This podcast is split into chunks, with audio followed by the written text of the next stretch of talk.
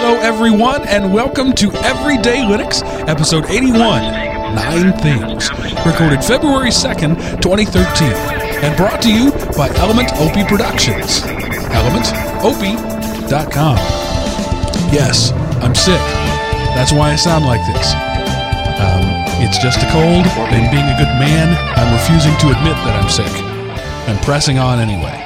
So we're doing this show, and Chris and Seth are going to be doing most of the talking because I sound like I'm underwater Yeah, or something. whatever, Mark. And of course, We all know you're a mic hog. that Chris and Seth that I'm referring to are Mr. Chris Neves, the command line godfather. Hiya, Chris. Hey, I'm hoping you heal up quickly, Mark. Sickness is not fun. Uh, it's just a cold. It's not a flu. I'm not going to die. It's just one of those things where you, you your head feels like you're floating for a couple of days, and then you go on back with your life. And also joining us is the the what's your name? Yeah, the gooey kid, Mr. Seth Anderson. Hiya, Seth. Hey, Mark. Hello, everyone, and welcome to our special dated episode. Uh, sorry, I lost my chain of thought, but yes. Our It's- pre big game. It's almost like we've done this before. Uh, we're do- Yeah, well, you know, we're trying to keep it fresh and rich. we're doing this on uh, Saturday, February second, Groundhog Day. In fact, as soon as as soon as we're done here, I'm gonna go watch that movie because it's what I do every year on Groundhog Day. It's one of my favorite movies. Um, Really? I love that movie. I love Groundhog Day. Yeah. It's awesome. It's not I- quite in the Princess Bride category, No, but it's like right up there underneath. Way the heck better than What About Bob, though. You, you, uh, Uh, yeah. there's a lot of things that are better than that. So yeah, I, I, I could throw up on film, and that would be better than what about Bob? I remember a line from one of the old uh, uh, Muppet movies. Statler or Waldorf, one of the old guys said, "I've seen soaps that left a better film than this," and I, I feel like that about that movie someday. My wife has never made it through. I've tried to make her watch it like three times, um, and she's never made it through. She's either fallen asleep or or just got up and walked away. I like What About Bob, but not because it's a good movie. You know what I mean? There's there's It- some of those movies that you enjoy because it's a bad because they're so bad. Yeah. Well, it's one of those that if you got a group of people around to all make fun of it together, then it can be an awesome movie. You know, like uh so yeah. It, it, you know, you can make fun of it and trounce it and then you can have an awesome experience watching a crappy movie. like the original 1950s Night of the Living Dead is so bad it's become a classic. Yeah. Right. Or Plan 9 And from outer everybody loves space. That's awesome. Uh, so anyway, the reason we're recording on Groundhog Day on Saturday is because tomorrow is the soup, the big game. Yeah. We can't say that name. Good name. catch. Good catch. That name is trademarked by the NFL Players Association. So anyway, it's the big game. So uh, we didn't So super hollowed out enclosure. How about that? it's not just like a regular chip bowl; it's a super chip bowl. Um, There you go. talk while I drink water. Okay. So you guys have any big plans time for it? filling. Yes, I actually am having the first of the parties that I've hosted here in Georgia. So it's a good time for me to be sick. Um, right now, at Oh, this yeah. very moment, I have some 40 pounds of meat on the smoker. And because Sweet. that's Man. what I like to do. And it will slow smoke for about 20 hours. And I'll pull it off tomorrow afternoon and we will have it um, while watching this the big game. Uh, so I'm Yeah. I've got some work friends coming over and some neighbors coming over, and it's going to be cool. and uh, but I'm paying the price for it because as I discovered, it's uh, it's finally got a little chilly here in Georgia. It was about 20 degrees this morning when I woke up. Wow. I know that's nothing for you, Chris, but uh, No. for us Southerners, that's fairly chilly. And uh, I've got the smoker out there. It's an electric smoker, and it's going. And, and I discovered I can't have my little electric heater in, in the pod pod running and the smoker at the same time because when I turned it on, things got dark. so so I'm suffering for the cause right now. I'm cold sitting down here doing this show. So that's another reason. Well, we be sort of like- appreciate it. That's right. I'm I'm powering through it all. That's because you're the man. That's, you can just bask in the glow of our awesomeness, Mark. We'll warm you up in no time. Honestly, I was just going to skip Wow. this one. I, I had totally forgotten that it was the, the the big event weekend. And Seth sent an e- email and said, "Hey, are we going to record at a different time?"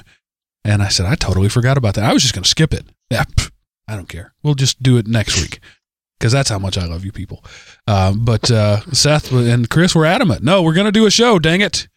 So Yes. here I am. We gotta do a show. Yeah, well, you know, I mean, if we hadn't missed like a month just a couple of weeks ago, might would have uh, been okay to skip this one. But man, you know, we got to give them what they want, and they want more E EDL. They want That's to hear me suffering on the mic, Schadenfreude in full, full effect. Actually, after the last couple of episodes, there are people who would like to see, hear me suffer. So, um, Yeah, there are there are a few pointed emails we got. That was that was fun though. It, it's always nice to hear people's opinions. and uh, there will be more after this show, I promise. Uh, the the nine things that the topic refers to is an article that Seth pulled up uh, from uh, is it uh, datamation.com. Nine things that are never admitted about open source. And so we're going to be reading an article and discussing it. So these those of you people who like to accuse me of being a hater, I'm just reading an article. Now, if there are things that are wrong in the article and you are so happy to point that out, let me say again, we're just reading the article. We thought it would be an interesting discussion. Because every time Yes, we read something that's not entirely accurate, the literal net comes out and lets me know that we were wrong. Yes, it, yeah, very you know, it's like don't adamant you verify anything? So, uh, yeah, and so yeah, and we do it a lot on the show. We come across articles that I think make a good basis for a discussion, and so we we base our discussion on them. And uh, And the answer is no. We don't verify anything. We just read crap. That's right. yeah, because they can't put it on the internet if it's not true. That's right. And I'm a French model. So, Chris, what's going on in your life this week? Anything interesting or of note to our audience? Uh, not a whole lot. Um, you know, we have a big pl- we have our, our ritual suit wait big game party going on tomorrow. Um, yeah, the, right now we have a, a house full of people, little people, as in thirteen and under people. Uh, that I don't know how we got railroaded or suckered into it, but we got suckered into it. Um, other than that, no, not too much this week. Um, it, my life's been pretty boring. Uh, I will say this though, my test laptop that I was talking about last week either completely hates Linux or has hardware errors because this thing crashes more often than a I don't know Windows box. Do you have SpinRite, Chris? Yeah, I thought about that. Um, that's gonna be the next thing. If I, if if the la- if what I just I just went in and turned off some of the uh, kernel switches for like ACPI to see if that helps. Uh huh. And then if that doesn't, I'm gonna check the drive and see if the drive's any good. Well, I would run it on just the uh, the drive maintenance. You know, like overnight or at least a couple of hours. Let it go through and because I was I do that periodically, and I usually notice a little bump in performance after I do it, even if it's only in my mind. Yeah, I'm pretty sure that's placebo. Yeah, well, the what it's doing is, and I, I posted this up in my over on Google on my Google Plus page. Um, it's just randomly locking itself solid, like no keyboard input, no mouse input, just a solid. You get whatever was currently in the buffers, and that's it. So I'm not 100% sure what it is off the top of my head. Um, and because of the way it locks up, there's no log files to go and find out what broke. Right. So it makes it tricky. But I will persevere and I will continue to test and live with LX on that particular laptop and report in a month what it's like or three weeks, two weeks. Cool. I got an email today from one of the founders of the Southern California Linux Expo, the Scale um, event, asking that we mention it on the show. It is this uh, February 22nd through the 24th. So you got a couple of weeks. It's at the LAX Hilton. And so if you're in the Southern California area and you're interested in hearing some um keynote speakers such as uh, Matthew Garrett and Kyle Rankin, um, check it out the Southern California Linux Expo Scale 11X. Cool. Element OP domination. so that they uh they ask us to give them a shout out. That's awesome. Yeah, I'm pretty sure it was a form letter, but that's all right. Uh, I've, Yeah, but you know, I mean, it's kind of cool re- though that we going. we rate high enough to get a form letter. That's pretty good. yeah, not high enough Now to get an need to get it- invitation, though. Yep. I was just going to say, the next thing we'll need to get is an invitation. But uh, baby steps. Baby But actually, they they probably were going to give us one before uh, we did the uh, last episode, just so you know, discredit the installment. So uh, they're like, uh, we're not gonna, we don't want you to come, but if you could mention it, we'd really appreciate that. I have actually been invited uh, a number of times to different expos like that, and uh, while it is a ple- you know, it's an honor just being nominated. They say uh, it's Right. nice to be invita- invited. It's almost always uh, you can come, but you got to pay for your admission and your hotel and your travel. But we'd sure like it if you came. yeah, I've I've heard of those those nice invitations too. Yeah, but you know, at, at least we're getting them. The next step, you know, they'll give us a little discount or like an extra goodie bag or something. uh, so, uh, you know, you get twice the swag of everyone else. So, I don't know. Looking at their lineup of people there, I wonder, you know, uh, what we would have to offer these people. They've got, uh, um, I've already closed the tab now, so I don't have uh, it in front of me. But there were there were luminaries there of, uh, you know, the the technology community, and and why would we even be there? Um, Because we are the awesome Element OP because network. we are. yeah, you know, we do a bang up job of bringing Linux and technology news to the mass. Uh, well, let's talk about some technology news then. And of course, uh, one of our favorite things to do on the show is throw out numbers that don't mean anything. So let's talk about the Linux Foundation getting 10,000 likes on Facebook. no, no, a hundred Excuse me, thousand. 100,000. It's it's not quite there yet, but um, they're up to. Uh, let me see. I want to see how many because I looked before. So, uh, God, come on, computer. well, they're up to ninety-seven thousand one hundred and nine likes. So they've got a few more uh, since I went and liked them. But you know, I figure, hey, I do a Linux podcast. I should go like their page. And uh, I thought, wow, a hundred thousand. That that's like a lot. So then I like looked up some of the pages with the most likes, and nah, it's not even. it's close. not a lot. So, but you know, it- it's cool that we're getting up close to a hundred thousand, and it's not the only Linux page out there. But you know, numbers are numbers. They they aren't necessarily the end all be all, but they can be a useful metric. And Google Plus has edged out, what, MySpace or, or maybe Twitter? Uh, You, uh, YouTube and Twitter. YouTube and Twitter. Yeah, Google Plus is the second most popular social network. Uh, trails way. It's approximately half the size of Facebook in terms of uh, monthly usage, and right behind it is uh, YouTube. So Google Plus and YouTube are seen as distinct and separate networks. But I think so it's Google interesting that they consider Google Plus a, a social network, a social media Right. network. I, I never thought of it like that. Yeah, I never Really? would have either. I mean, you know, this is not just like Gmail, but Google Plus is pretty much the same thing as Facebook. Right now, I'm saying I mean- YouTube though. I mean, I, Yeah. I don't consider YouTube to be a social network, but just so you know, there's Facebook, Google Plus, YouTube, Twitter, and then one, two, three, four, five that are based only in China, and then LinkedIn, and then three more that are based only in China, then MySpace. So it's not exactly super tight competition. Right. Yeah. Yeah. Um, Well, you Face- go where your friends are. So if your friends aren't on any of those other uh, on any of the other markets, that's where you stay. And I think that's why we're going to be fighting the Facebook uh, monster for a while. According to this nice bar graph, um, Facebook has approximately 52% of all internet users actively use their their uh, service in the last month. That's that's a yeah, lot. That A lot. That that is a lot. It's more than I like, but uh, it's cool that you know. And if for everybody still says Google Plus is a ghost town, and you know it only has like 343 million active users. Right. So uh, That's a busy darn it, if town. just somebody would use it. You know, I like my Google Plus network, um, but I'm over there all the time. And because I was contacted on Facebook on my personal page, anybody who's looking to follow me, Google Plus and Twitter, Facebook is for my family.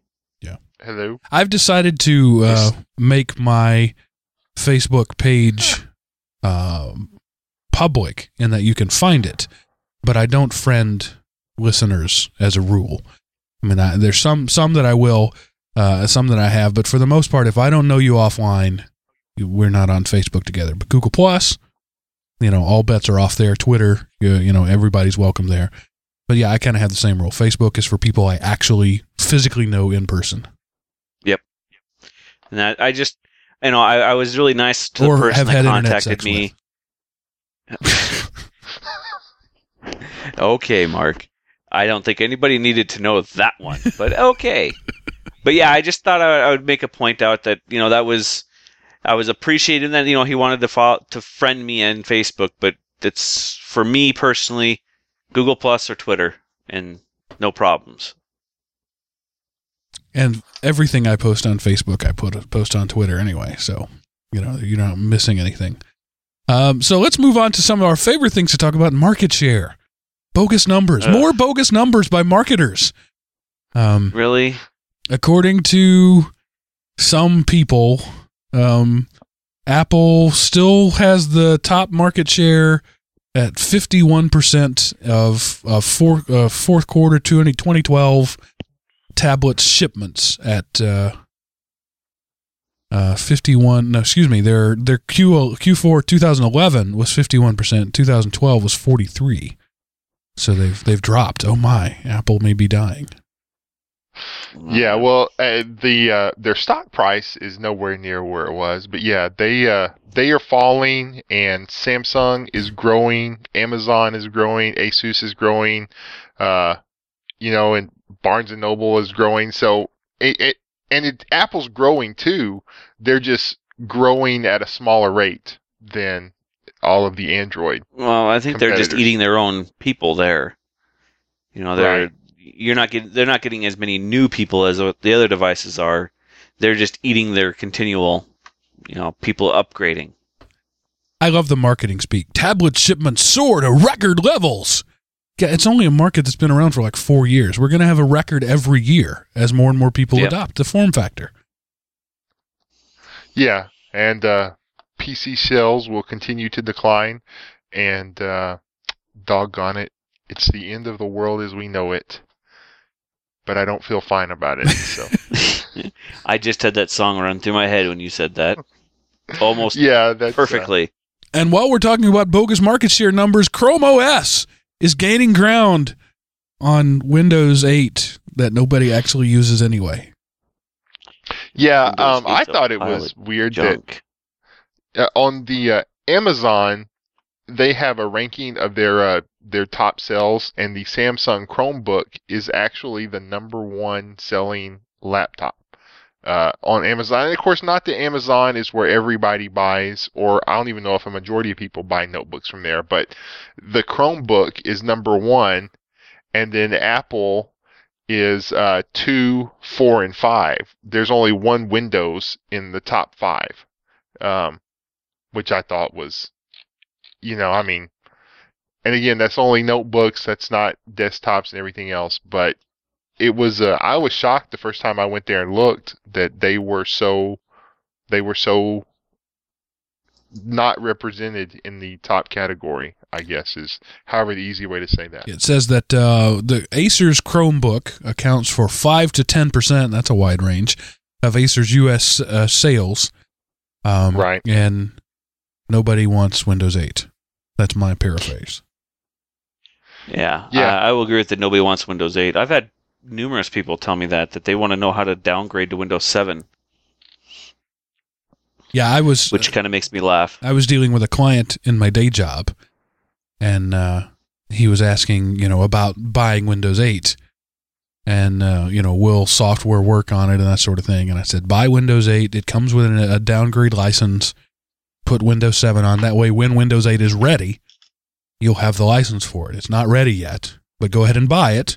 Use Windows 7 until Windows 8 is ready. That's the way I did um, Windows uh, 7. I bought it and then downgraded to XP until 7 was ready. hmm Actually, 7 kind of came out of the gra- the the uh, gate ready. It was Vista. The you know 7 is is Vista Service Pack 2. Yeah, pretty Right. much. Eh, Well, and they did a you know, and I didn't really. I love to bash Vista, but whenever you got it on a machine with the horsepower to actually run it, it it still runs good.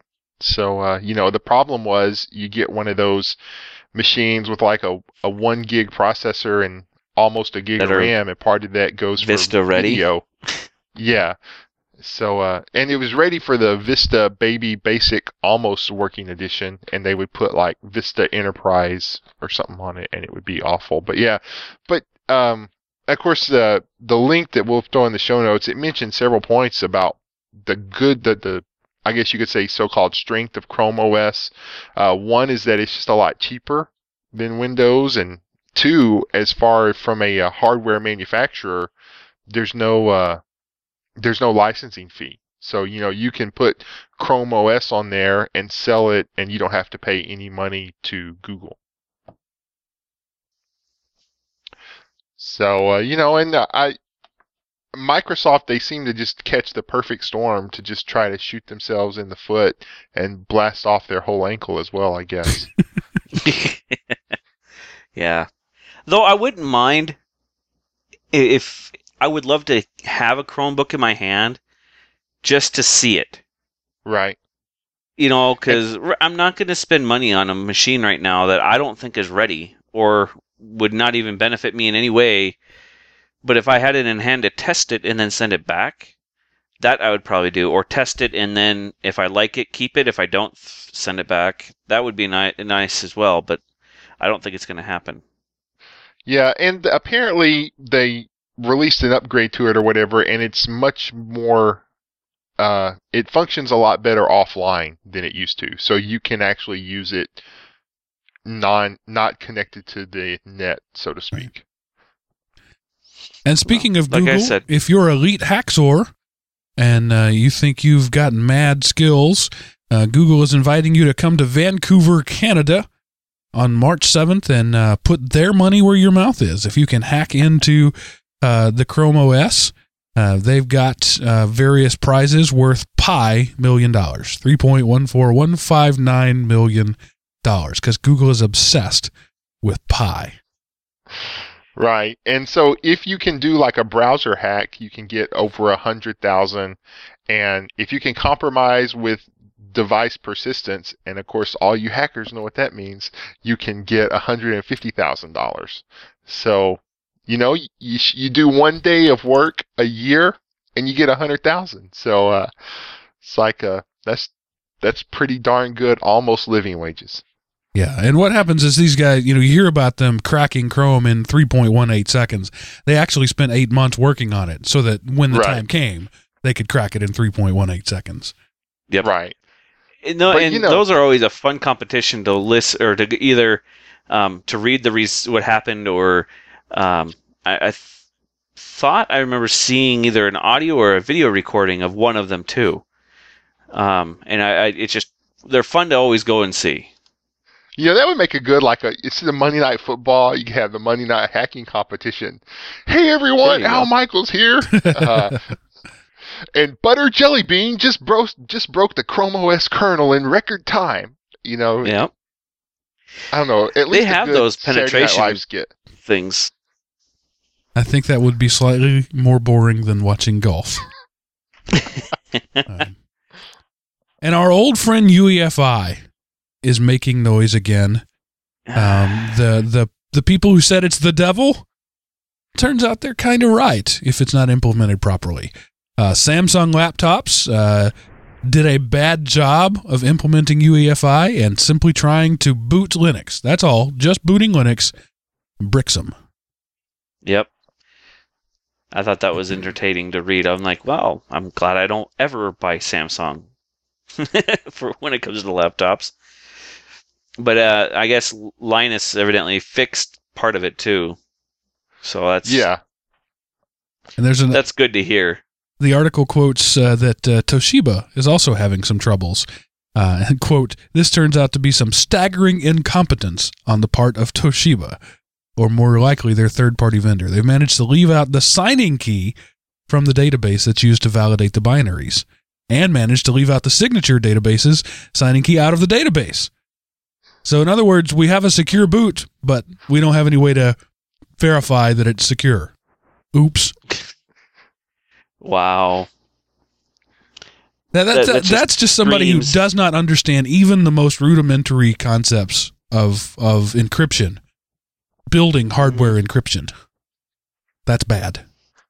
Yeah, that's that's so many that's so many layers of bad that it makes my head hurt. But you know, the good news about that one is it is so bad. There's a lot of pressure coming to. Uh, there's there's pressure being brought by Microsoft and Windows 8, and of course, you know how well that's selling to actually fix it. So uh, they could actually be a fix on that. You know, this while Windows 8 is still a viable OS.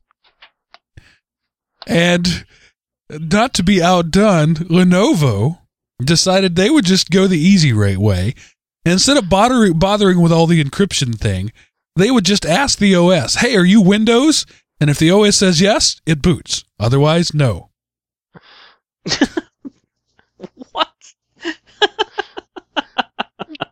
And I love the uh, the quote on the article. The sole recommendation for fixing it is drinking, because as far as because as far as I know, they haven't actually got around to doing anything useful about this yet. I just There. that's the main I- reason I, I'll- I'll- put it in the story. There. There, the, the, it's it's now. This is the command line Godfather talking.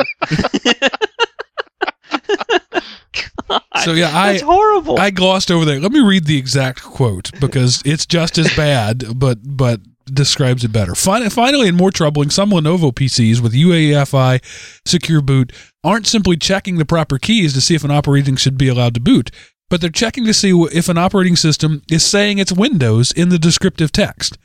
If the text doesn't say Windows, even if it's Windows 8, it won't boot. This is obviously bizarre, and the problem is known since been known since November. And and as Seth quoted, the sole recommendation is drinking because as far as I know, they haven't actually got around to doing anything useful about it yet. wow. I, I just thought that was funny. So all you people who are worried about UEFI, you know, it's not UF, UFI that's problem; it's incompetence that's a problem. Yeah. Well, the weakest link is always the person sitting in the chair. The wetware interface is always the problem. Yep. Um, Wow. Wow. and uh, Australia, Ugh. their Department of Defense is betting big on Linux. Yeah, they are apparently making a big move to shift more and more of their IT systems to Linux-based servers, um, and a, a lot of their radar surveillance systems they're using uh, Red Hat Enterprise Linux. They've already moved over like over 600 and are looking to move over about 400 more. So there you go. Linux down under is, I guess in that case they would be going down down under since going up would be the opposite direction, right? uh, there's so much innuendo there I can't even function. So I'm going to move on. And and we say You know- goodbye to an old friend. Symbian is no more. What used to be the big biggest baddest smartphone OS on the block is now saying goodbye. Yeah, That's the uh. Nokia 808, which came to market about the middle of last year, was the last Symbian device from Nokia, the last Symbian manufacturer. So That's and too then there bad. was one, and then there was none. That is off. That is too bad. Symbian was one of the best that I've ever seen. Um, and it's too bad to he- see them go, but I suppose they have to make room for all the great Apple. Wait, no. Uh, Android? No, they're not quite all that great either, compared, in my opinion. But hey, they'll get there. Just about five years ago, uh, Symbian had 60% of the smartphone market worldwide. And today, it's a ghost. I mean, there's they probably still have a percent or two of people who are still using them, but it, it I'm sure it's dying every day as people upgrade to smarter, newer phones.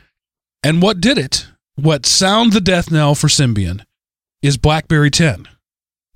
Yep. Um, no longer known as Research in Motion, BlackBerry is the new company name, has announced their new BlackBerry 10 device, the thing that they've said for years was going to be amazing.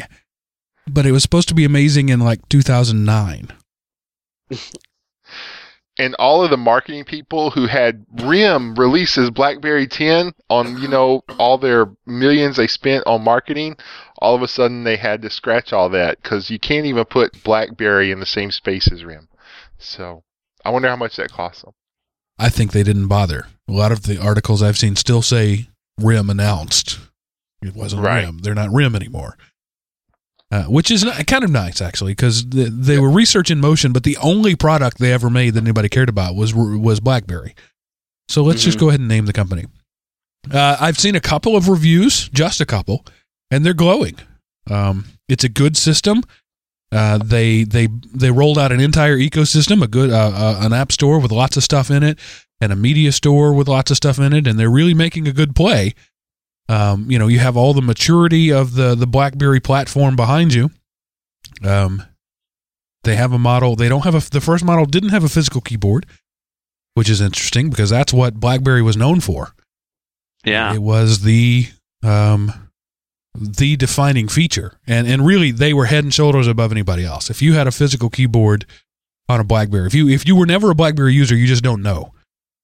Um Right. and you wonder why people are so loyal to their Blackberries. It's because the keyboard was out freaking standing. I've been on Android and and you know all glass devices now for about 5 years and I still pine for that physical keyboard. It was that good.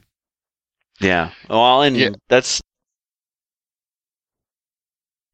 and if they're but the enterprise market didn't grow fast enough to keep them going. So Well, and it wasn't that. They suffered from uh, market leader disease. Right. You know, we're the best, and so come use us and pff, Java or Android, pff, iOS. It, what you know, we're BlackBerry, and then all of a sudden it's like, oh crap, maybe we should have invested some money in research and development.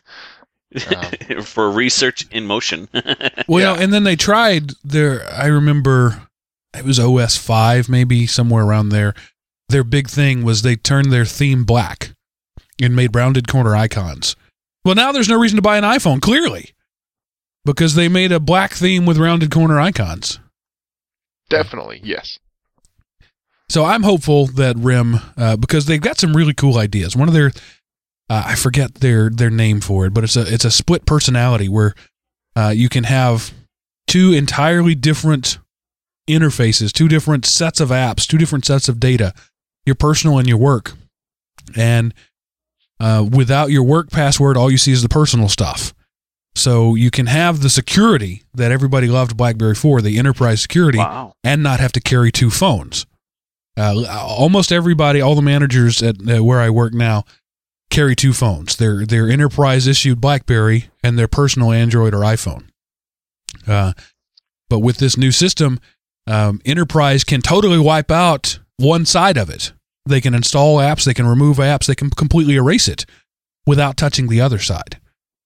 Um, and the end user can't mess with the enterprise side. So if you are trying to do something and you bork your own setting, it doesn't affect the enterprise side. It's basically a virtual machine. Uh, so I think it's Hmm. clever. I think it's a good idea, and I think it's totally the right call because um, people want Oh. the security of the BlackBerry, but they want to carry their own phone. So um, I didn't see that, but is that one that you could do with two? Could you have two numbers then tied to that one phone? I don't know that. Uh, it sounds reasonable, but I haven't had, had anybody say that. Because that would be the perfect. You know, you, don't have to worry about running an app. You know, Google Voice number or Skype number or whatever other voice over IP protocol that you can stick on your an- your Android or iPhone. But if your phone could actually be two separate numbers to cover the you know your personal and your work, that would be Right. the best of both Yeah. worlds. Of course, I think all of us good geeks use Google Voice for that, um, and and you know they could they could do something like that, Yeah, but I don't know. if but it's my point in. is though is if it was built into the phone, you wouldn't have to rely on Google Voice. So it'll be interesting to see. Is it enough to save the company? Uh, that remains to be seen. But the reviews are positive. Uh, and and it's about time BlackBerry had a win. Yeah, they couldn't afford another loss. Of course, I mean, it, it could be so late in the game they might not even be able to afford another win. So I guess the jury's out if it will be enough. Yeah, we'll just have to see what happens. Yeah. And now on to We'll our waiting. featured article of the week Nine things that are never admitted about open source. So, uh, guys, I'm just going to let you pick out. We're, we may, may or may not hit all nine. I don't know. Uh, we'll let you guys pick up um, the things that you think are interesting. Uh, we, we don't have to go in any order. Seth, what's the one that you most wanted to talk about? Well, I wanted to talk about number three I on the list. Uh, well, and the the main reason I even brought this article up is because it tied in with so much with episode 80, the episode before last, um, uh, where you uh, basically turned a flamethrower on the show about, and the article or point number three is Richard Stallman has become a mixed asset. So. Of course, you know, in open source, Richard Stallman is the he's the messiah, the great white hope, I guess, of everything open in um but you know, I I don't know the easy way to say and you know and, and he does a lot still for the thing, but sometimes it like he p- tries to push too far and he, does a lot of good for open source in general, but sometimes what he says also kind of comes off wrong. So um and uh, I don't really know what to say because other than just reading it. But Actually, I think I, I do want to go ahead and read that. okay, uh, because it, he, uh, it's a good uh, it sums up the argument I think fairly well. Uh, yeah, well here I'll I'll read it for right. you since uh, you're uh, we'll let you save your voice. thanks. Okay, Richard Stallman has become a mixed asset. The founder of the Free Software Foundation and the driving force behind behind the GNU General Public Licenses, Richard M. Stallman is one of the legendary figures in free and open source software. For years, he has been the most vocal defender of software freedom, and the community probably wouldn't exist without him. What his supporters are reluctant to admit is that Stallman's tactics are limited. Many say he is not comfortable with people and his arguments center on semantics, on the words chosen and how they bias an argument. This approach can be insightful. For example, when Stallman asks why file sharing is equated with pirates, pillaging, and looting, he reveals the basis that the music and mo- movie industry tries to impose on the issue. The bias they try to impose. Oh, sorry, yes, the bias. Uh, but unfortunately, this is almost Stallman's sole tactic. He rarely moves beyond using it to castigate people, and he repeats himself even more than most people who spend their time making speeches. Increasingly, he is seen in many parts of the community as both irrelevant and embarrassing, as someone who has outlived his effectiveness. Where have we heard that Pe- before? I don't I know. don't know. I don't know. We'll have to go back and search the interwebs for that. Um, people seem to find it hard to live with the idea that Stallman could both have a history of accomplishment and be less effective than he once was. Either they defend him fiercely because of his history, or they attack him as a wannabe who never was. I believe both his accomplishments and his current lack of effectiveness are true at the same time. That last sentence sums up my arguments completely. Um, he was valuable. He is no longer. And not him personally. Uh, not solely him personally, but those who, who follow in his footsteps. That semantic argument um, has been thing that, something that's driven me nuts forever. He defines Yeah. words, right? So he talks about the Amazon swindle instead of the Amazon Kindle, and he won't talk. He won't call the device by its real name uh, or digital restrictions management. He he renames things and then frames the entire debate around the, the way he's renamed them. And all you have to do is just say Linux without GNU in front of it and watch him go off. So you know, uh, so he does, and that's that's what I personally hate is you're free to use whatever tactic you want to, but if you're going to use that tactic, you have no right to be mad when someone uses it on you. And uh, And uh, I want to look at point two there. Cloud computing undermines free licenses. Uh, Tim O'Reilly once said that open source licenses are obsolete. Um, and it was his dramatic way of, of warning that online services undermine the intent of free open source software. And it's kind of the argument I've made before. People don't care if it's open as long as it doesn't cost anything. And Mm-hmm. right. and Google Docs and uh, WordPress and all these other free services out there, people don't care if it's open as long as it doesn't cost anything. Um, and as long as people, that's kind of why you need people like Stallman beating the drum of freedom, but it's also why people won't care because as long as it doesn't cost me anything, I don't care if it's open or not. And that's the Yeah. general consensus of America. And that, Yeah. but on the same note, though, it's. Uh, I'm trying to think. I'm my uh, words are failing me. Um, but yeah, that's that seems to be the large majority of things right now, and it's sad too because there was a time when F- FOSS was the the big thing, and you needed to be that way. Um, but it, it's the times have shifted and have changed, and now nobody cares, um, or at least let's rephrase that. Not nobody cares. The gross majority don't care if it's free open source software they, they just care about if it's free as in free beer Definitely. And, you know, I don't necessarily think that's a bad thing. Uh, but whether it's good or bad, we're not going to go anywhere by ignoring it. And the open Right. source people ignore that fact. Yeah, and well, and one thing, open source gives you control, whereas like the cloud, you pretty much you don't really have any control because you can do everything right, and something could happen somewhere else and totally wipe out everything you have.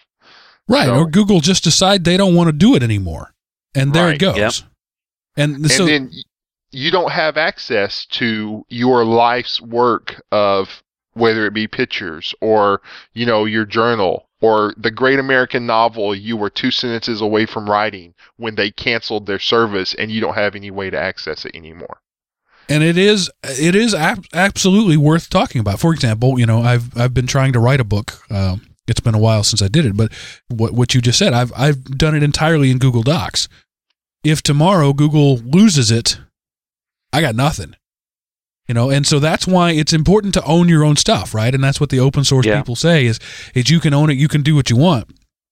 But that's that's not dealing with reality. And I think that that the Linux community uh, maybe as much as the Apple uh, community, right? They're on different ends of the same spectrum. They Yeah. ignore reality, and and or they have a di- distortion field Right. around them about it so you know they they all the the Linux community in general, the open source community. Let's let's not just say Linux, but the open source community uh, wants things to be a certain way, and there's good reasons for it. But they they refuse to admit that things aren't that way, and they keep acting as if they are. Mm-hmm. Uh, here's an interesting uh, point, I thought. Uh, point five in the article open source is infected with systemic sexism.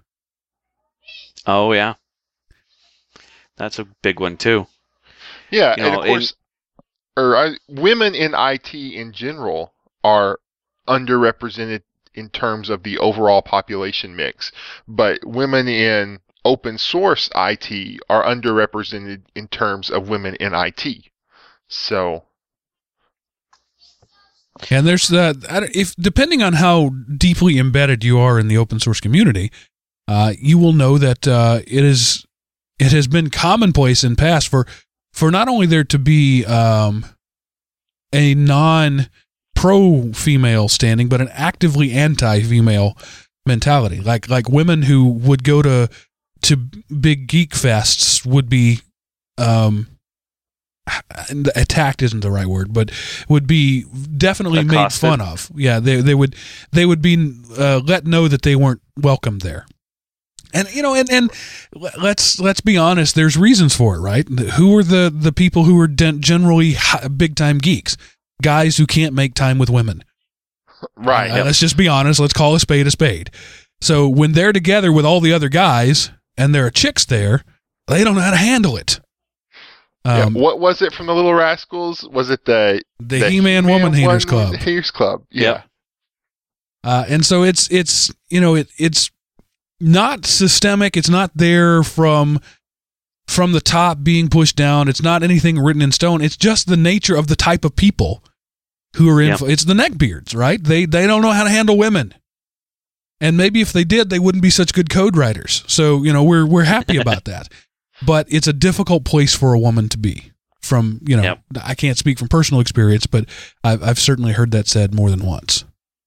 Right. It's like, and you know, I think it's probably changing some, but in the past, if a woman would sh- were to be in an open source thing, it's more of a novelty, and they're kind of there because they're a woman, rather than they're there because of their skills. And I I would like to say it's changing, and I hope it is changing, but I real I don't know. So I hope it had changed because you know, I, I it's just one of those things that I've seen good programmers. You know, being in this in the high school, we have a couple of of um, online classes that are taken by you know the our student populace, and I was surprised to see um, the online class is half female, and of that half, there were probably half of them taking programming language and it was a shocking thing to see. I, I just wasn't prepared for that. And i'm looking forward to see because they most of the time because my my office is right next door to the the online classroom room they'll call me over to show me something that they wrote. And some of them are elegant with their writing um, and highly documented. Um, the one th- this one program or it was just a simple check the time and tell you the time in the in, in a in a window had almost two paragraphs of documentation. Wow. Um, yeah. So, but if if that's what we can expect from a female programmer is super highly documented work, why not? I mean, that would take so much load off of us, you know, anti women geeks that don't know how to talk to women. if they could do some of that work for us, th- then we could do other work that you know we can't ha- that that we can't get to because we're trying to do something else.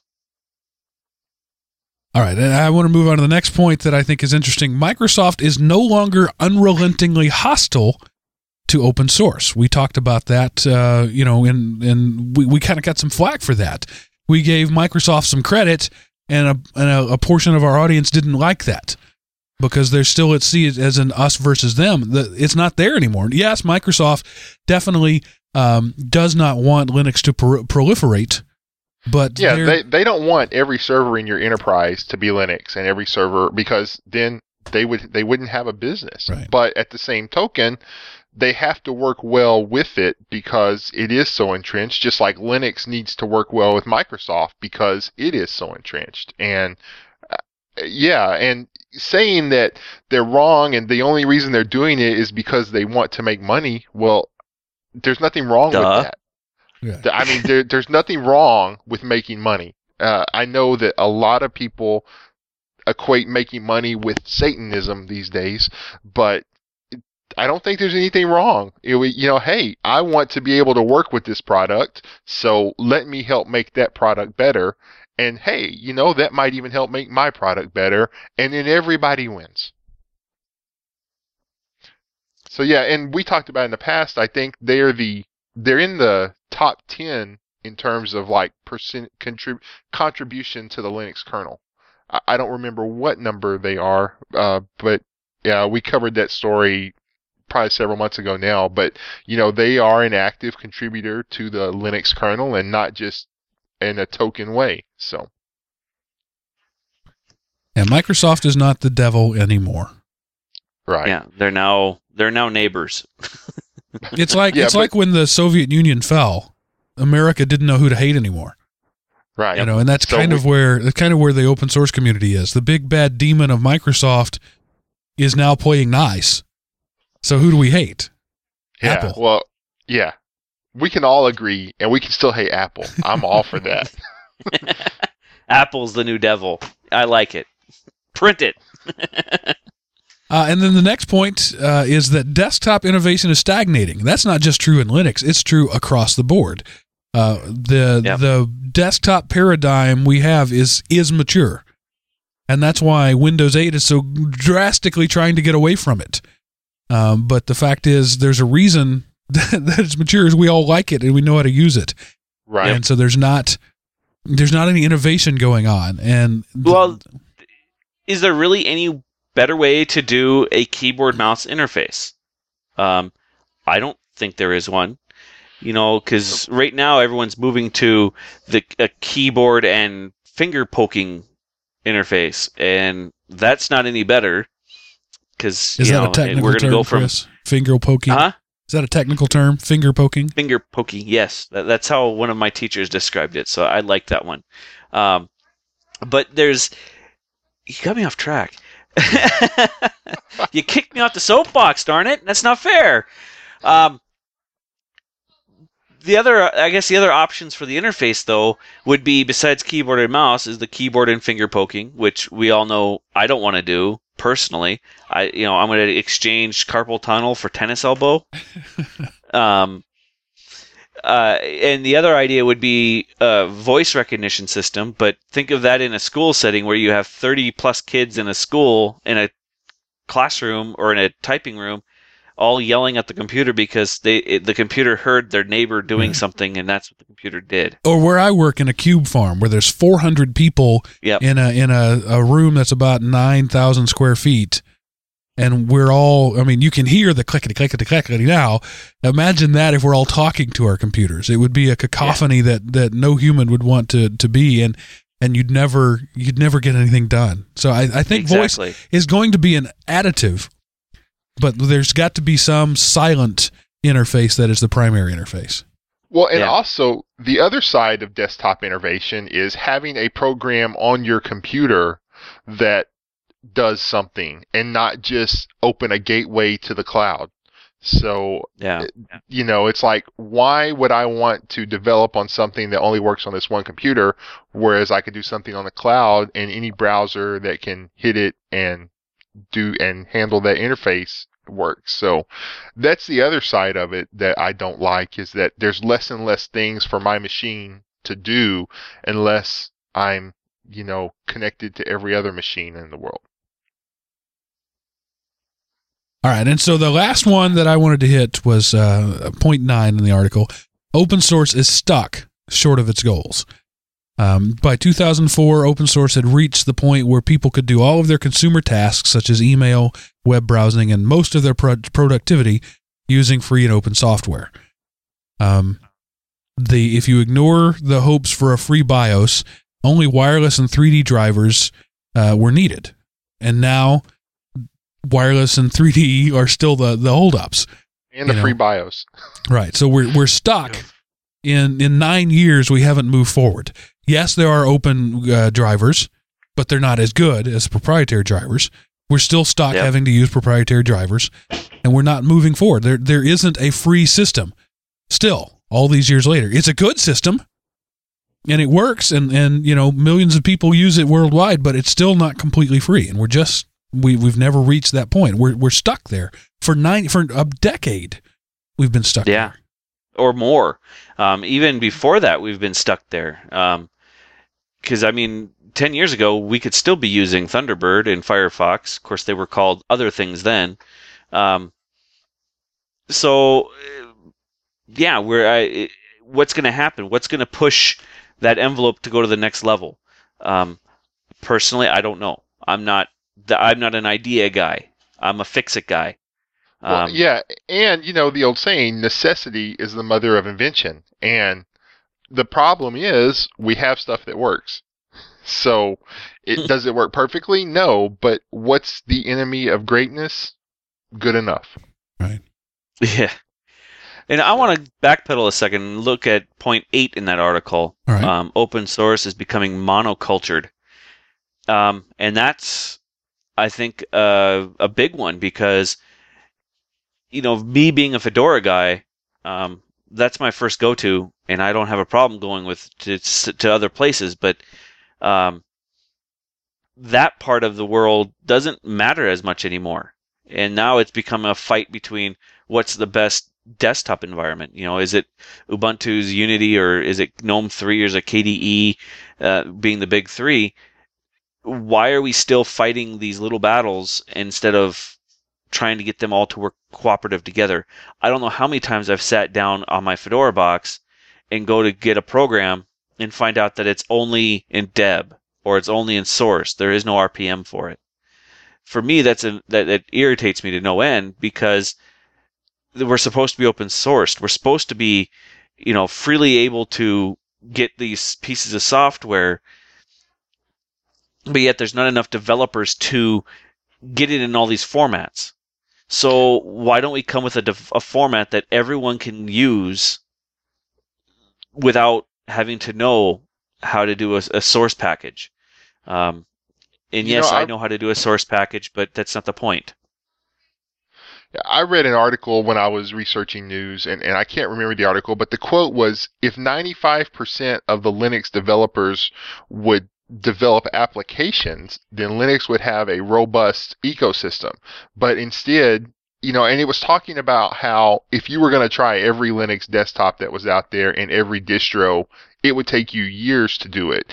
And, you know, so you've got to write this application that works good on this one, but it only works in this distribution and only on this desktop in this distribution versus if we would quit fracturing the community and pick a couple of standards and write for them, then, you know, Linux could have the strength of open source that you can do it your way is the weakness of open source. Everybody does it their way and we're too busy fighting each other and griping about each other to go out Or and fighting over masses. words. Yeah. Bryan Lunduke, another guy the internet loves to hate, uh, said once in an article, um, "Stop creating new projects. You've got ALSA and you've got Pulse Audio. Pick one, call it good, move on. Fix the one, right? Stop Yeah. forking things.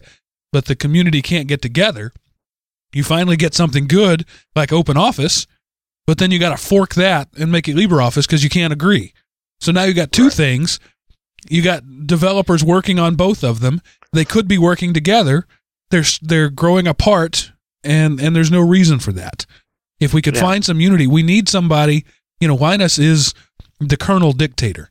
We need somebody with that kind of power uh, at the application level as well that drives Right. things through. And Shuttleworth and the Ubuntu Foundation, you know, he he's the guy who does that. He says, "This is what we're going to do, make it happen." But he still has to depend a lot on the open source people to decide to do it or not. Right. Yeah, and that's the and that's like I was saying. Um, we need to. I, I think there the standards need to be laid down. We need somebody that can do that, and until somebody steps up to that plate and has the ch- charisma to you know control to not to control but to guide people, it's never going to be a monster in the marketplace. It's it's going to be people like us running it. And don't get it wrong, we like people like us. Right. Oh, wow. We love people like us. We, you listeners, you need to send more people like us to listen to us. And where would they go to do that, Chris? Well, that would be over at elementop.com, where you can get all your elementop needs taken care of. And what sort of stuff might you find there? What what are different ways that they could contact us? Well, there's the website, and then there's the Twitter, which would be at elementop. Um, or over on Facebook, we, we're sitting over there too. Um, I don't know how active our Facebook page is anymore, but uh, we just started at Google. Yeah, it's there. Um, we still have a Google Plus. We got a Google Plus community too, so come over and play with the in the Google Pluses. Um, and then you know, there's also the phone. If you guys want to call and leave us a, a message or a hate mail or whatever, you know, you can call five five nine I am Opie. Excellent. Thank you for saving me the trouble of doing that. Seth, what is our link of the week? Ah, let me get back to there. I wanted to, if you know, speaking of calling people, I often think that you could get rid of uh, waterboarding if you made, you know, insurgents like call, um, call AT and T or Dell and try to get someone to talk to. uh, you know, I've said I would confess to being the second gunman on the grassy knoll if it meant I didn't have to deal with Dish Network's IVR. Stop! But, I will uh, tell you anything. I will tell you all my secrets. Stop! Don't make me do that. I did it. I, I killed Lincoln in the theater. It was me. Um, but yeah, so uh, there's a website, gethuman.com. You can go there and it tells you the best way to reach people. Um, like I didn't know it, but Facebook apparently has a phone number you can call and reach people. Uh, Bank of America, AT&T, you know, AT&T Uverse. It tells you the popular searches and recently viewed ones. There's a, um, you know, shortcuts that like sometimes, you know, uh, click to or whatever to talk to someone. Um, it just depends on which one you went, but it is gethuman.com. G-E-T-H-U-M-A-N dot com. And, And uh, bookmark it can save your sanity. Uh, just to uh, one. to throw one in there, uh, similar to that, a, a free tip of the week. Uh, if you've got an Android phone, I don't know if it's on iPhone or not, but if you got an Android phone, Chris, uh, sorry, you're out of luck because you don't have a cell phone. But there's an app called yet. Talk To, T A L K T O. Um, and you can send a text message to anyone. And the way it works is uh, the the company, like my local Walmart down the street, would have somebody who's like on call, so to speak, who answers the text messages, and they can dictate who it is and for how long. Um, and it's amazing. I've I've been able to to get like the the local Walgreens uh, pharmacy. I had a question. I, I needed some distilled water. I sent a text. Do you have distilled water? Like six minutes later, yes, we have some in stock. It's on aisle three. Uh, and it's it's an amazing Wow. it's amazing app because it actually puts you in contact with the people nearby. And uh, there Huh. was I think the longest response I ever had was ten minutes, but usually it's like two minutes or less. Um, And Talk to- bookmark. yeah, great app. I bet you it doesn't work too good in Montana though. I, I don't know. We we- you know I'm I can only on that one. I can only speak for the Atlanta metro area, but it's freaking amazing here. That's an Yeah. awesome thing. If I ever get a a real smartphone, I might have to uh, look that up. I will have to ask my little brothers who live in Bo- in Billings and Bozeman and the bigger cities to see if it works. Because uh, I just did a couple of searches on my in my home area and no, it says nope, no results. Tough luck. You like, may have to have a oh. population of more than seven for it to work. Yeah, otherwise you'll be the one that has to be on duty, so you would be texting yourself. Right. Hey, but it's where am I going today? it's a pretty cool service. Um, I think the vendors pay, um, but it I don't I I can't remember. I looked it up, but it's kind of a good deal. You get an interface, and so the the employee can use his regular cell phone, but you never see his number, and he never sees your number. So he, he inter, interacts through the through the app or through a, a- an inter, intermediary number, one of those two. Uh, and so you just pick somebody and say, you know, Tuesday it's you between eight and and and seven, and and it's you between whatever, and um, it's it's just it's it's a cool app. Thought I'd throw it out there while we were in the I'll process. definitely. I'll put it in my bookmarks for when I do get my cell phone for when we make our trips to say California and whatnot f- to visit family because I'm sure that would be a great tool to have on it.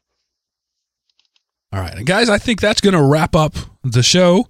Uh, Chris has already done the contact information. We appreciate the feedback. Keep it coming. And The uh, more the merrier. we don't know what our topic's going to be next week, but we'll try not to insult open source three weeks in a row. Maybe. Right. We'll try. So uh, everybody, um, of course, by the time this comes out, we will already know that the Ravens won the Super Bowl. But um, uh, I hope you. Hey, wait! You can't say those words. Oh, sorry. Yeah, the Blackbirds won the big game. Yeah. Sorry. Sorry. Yeah, we may get sued for that. Um, I hope not. Well, I'll tell you what, we'll give them a percentage of our revenue. From That's right. Tell you what, I'll give him hundred percent. I will. oh, by the way, a word of thanks. I got my biggest check ever from Amazon. Uh, you guys went out and went nuts Christmas shopping on Amazon, and you used our uh, elementop.com slash Amazon link, and thanks for that. Um, I got uh, a check that was about three times what I got all of last year for the month of November. So, yeah, thanks for that. I appreciate it. It's still not much, but it was three times not much. Uh, so that well, three times more money to go into the, Right. into more network stuff Um, for us. So anyway, thanks for doing that, and please continue to do so. Um, had a guy who I didn't, th- who I know, but I didn't know the other end. It was you know a friend of a friend thing, uh, who's an IT guy at a at a, I don't know even the business, but he he said he's just making started making all of his purchases through elementop.com slash Amazon for the business. So awesome! Thanks for that. Um, yeah. Well, it's a simple thing, and you guys don't right, see doesn't nothing, cost you anything. It, it doesn't change your experience in any way, but we make uh, between one and five percent uh, referral fee depending on what you buy. So, thanks. All right, that's it. I'm going to call it. Uh, hopefully, I'll be in full voice when we meet again. So for now, that ends this episode of Everyday Croaking and